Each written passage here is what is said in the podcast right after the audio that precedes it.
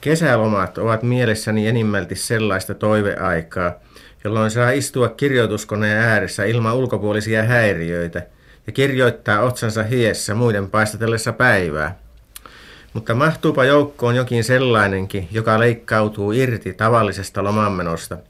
Erillinen kehystetty ajanpätkä, aivan toisenlainen kuin järkiä. Korostetuimme on tällaisena mielessäni kolme viikon aika, jonka vietin Hailuodossa tultuani sinne ensimmäisen kerran aikaihmisenä. Vaikka olin pääkaupungissa ollessani aika lailla unohtanut pohjoisen kesän tavat, vanha vaisto panetutti mukaan villapaitoja ja sukkia, lähiympäristön vastarinnasta huolimatta.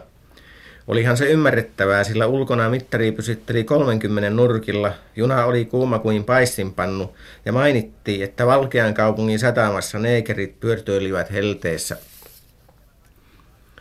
Vielä hailuotolaivalla, kun matkasimme tuntemattomaan rauhallisesti jyskytellen peilintyneellä merellä, villapaita tuntui ajatuksenakin kuumalta.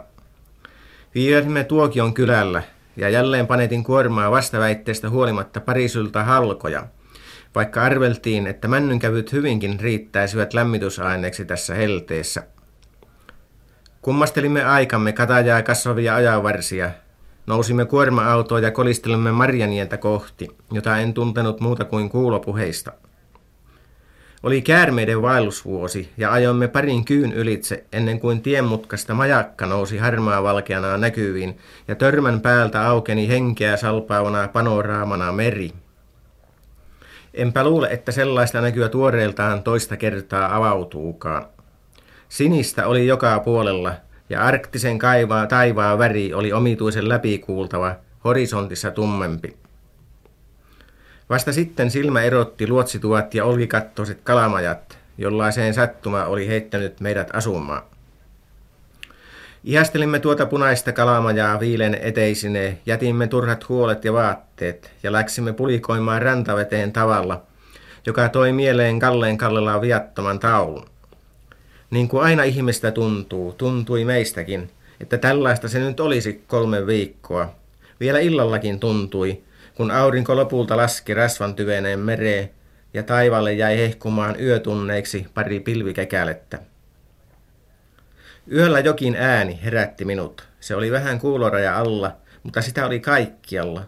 Aivan kuin koko maailma ympärillä olisi hiljalleen supatellut. Sitten tajusi, että tuulihan se oli ja meni vilkaisemaan. Tuuli se oli. Siinä oli jotain hyvin itsepintaista koleutta, josta ei ollut tietoakaan edellisenä päivänä. Aamua kohti supatus muuttui suhinaksi ja supatus suhina kohinaksi, ja vähän ajan kuluttua tasainen vonkuna täytti ilman. Eilen leppeän näköinen meri oli muuttunut uhkaavan harmaaksi ja kuohupäitä jytisi rantaan. Minä ajattelin, että siinäpä on nätti kesämyrsky. Illalla tai huomenna se on tietenkin ohi. Saattaahan se olla aika mukava elämys muutteeksi helteen keskellä. Mutta sepä ei ollutkaan ohi seuraavana aamuna, eikä sitä seuraavanakaan, vaan villapaidat ja halot pääsivät äkkiä kunniaa. Tuuli jatkui ja yltyi, oli sitten pilvistä tai kirkasta, ja koko ranta ja saari painuivat tuulen alle. Esineet ikään kuin hioutuivat esille, Näki, mikä kesti ja mikä ei.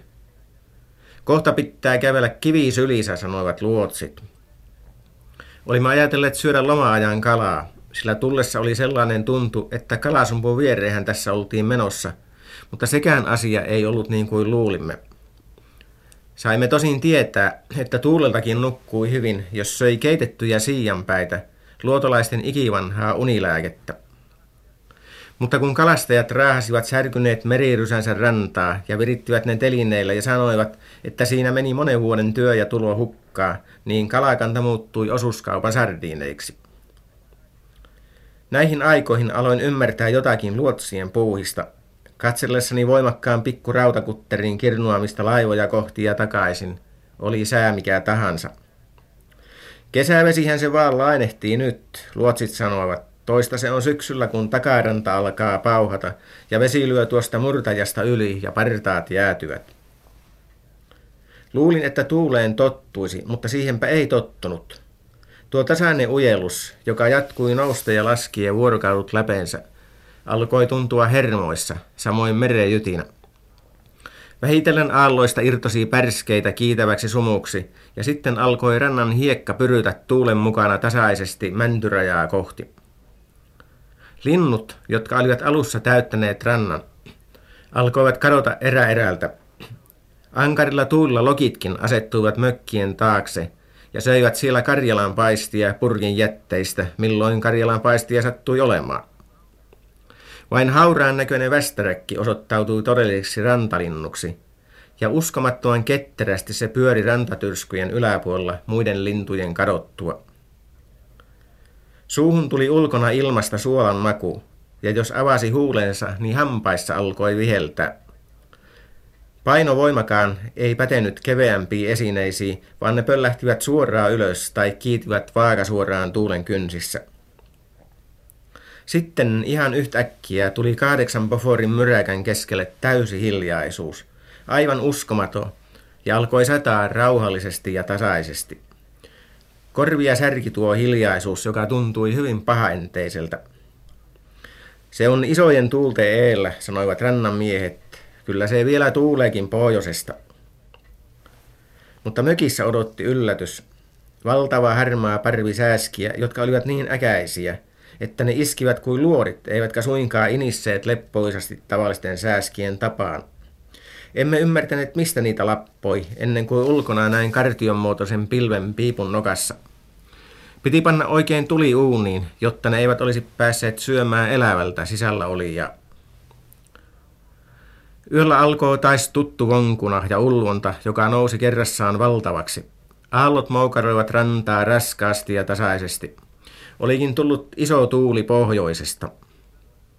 Mökit rannassa tyhjenivät, kun vesi alkoi hakata vaakasuoraan seiniä ja tuli sisään joka raosta. Luotsit muuttuivat harmaiksi uupumuksesta, luotsatessaan hankalla väyllä tässä myräkässä. Myrsky kiipesi yhdeksään poforiin, ja mökki oli yhtä nurkkaa lukun ottamatta märkä.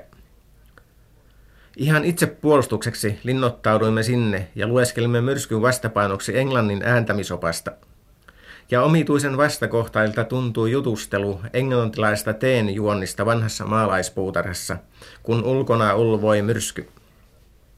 Lopulta viimeinenkin turvapaikkamme kastui ja meidän oli luovuttava taistelusta. Mutta muutkin olivat luopuneet, luotseja lukuottamatta, ja tuuli hallitsi koko rantaa yksin valtiaana. Mutta kun saavumme seuraavana aamuna varhain laivarintaan, oli tosi hieno luotolainen kesäaamu.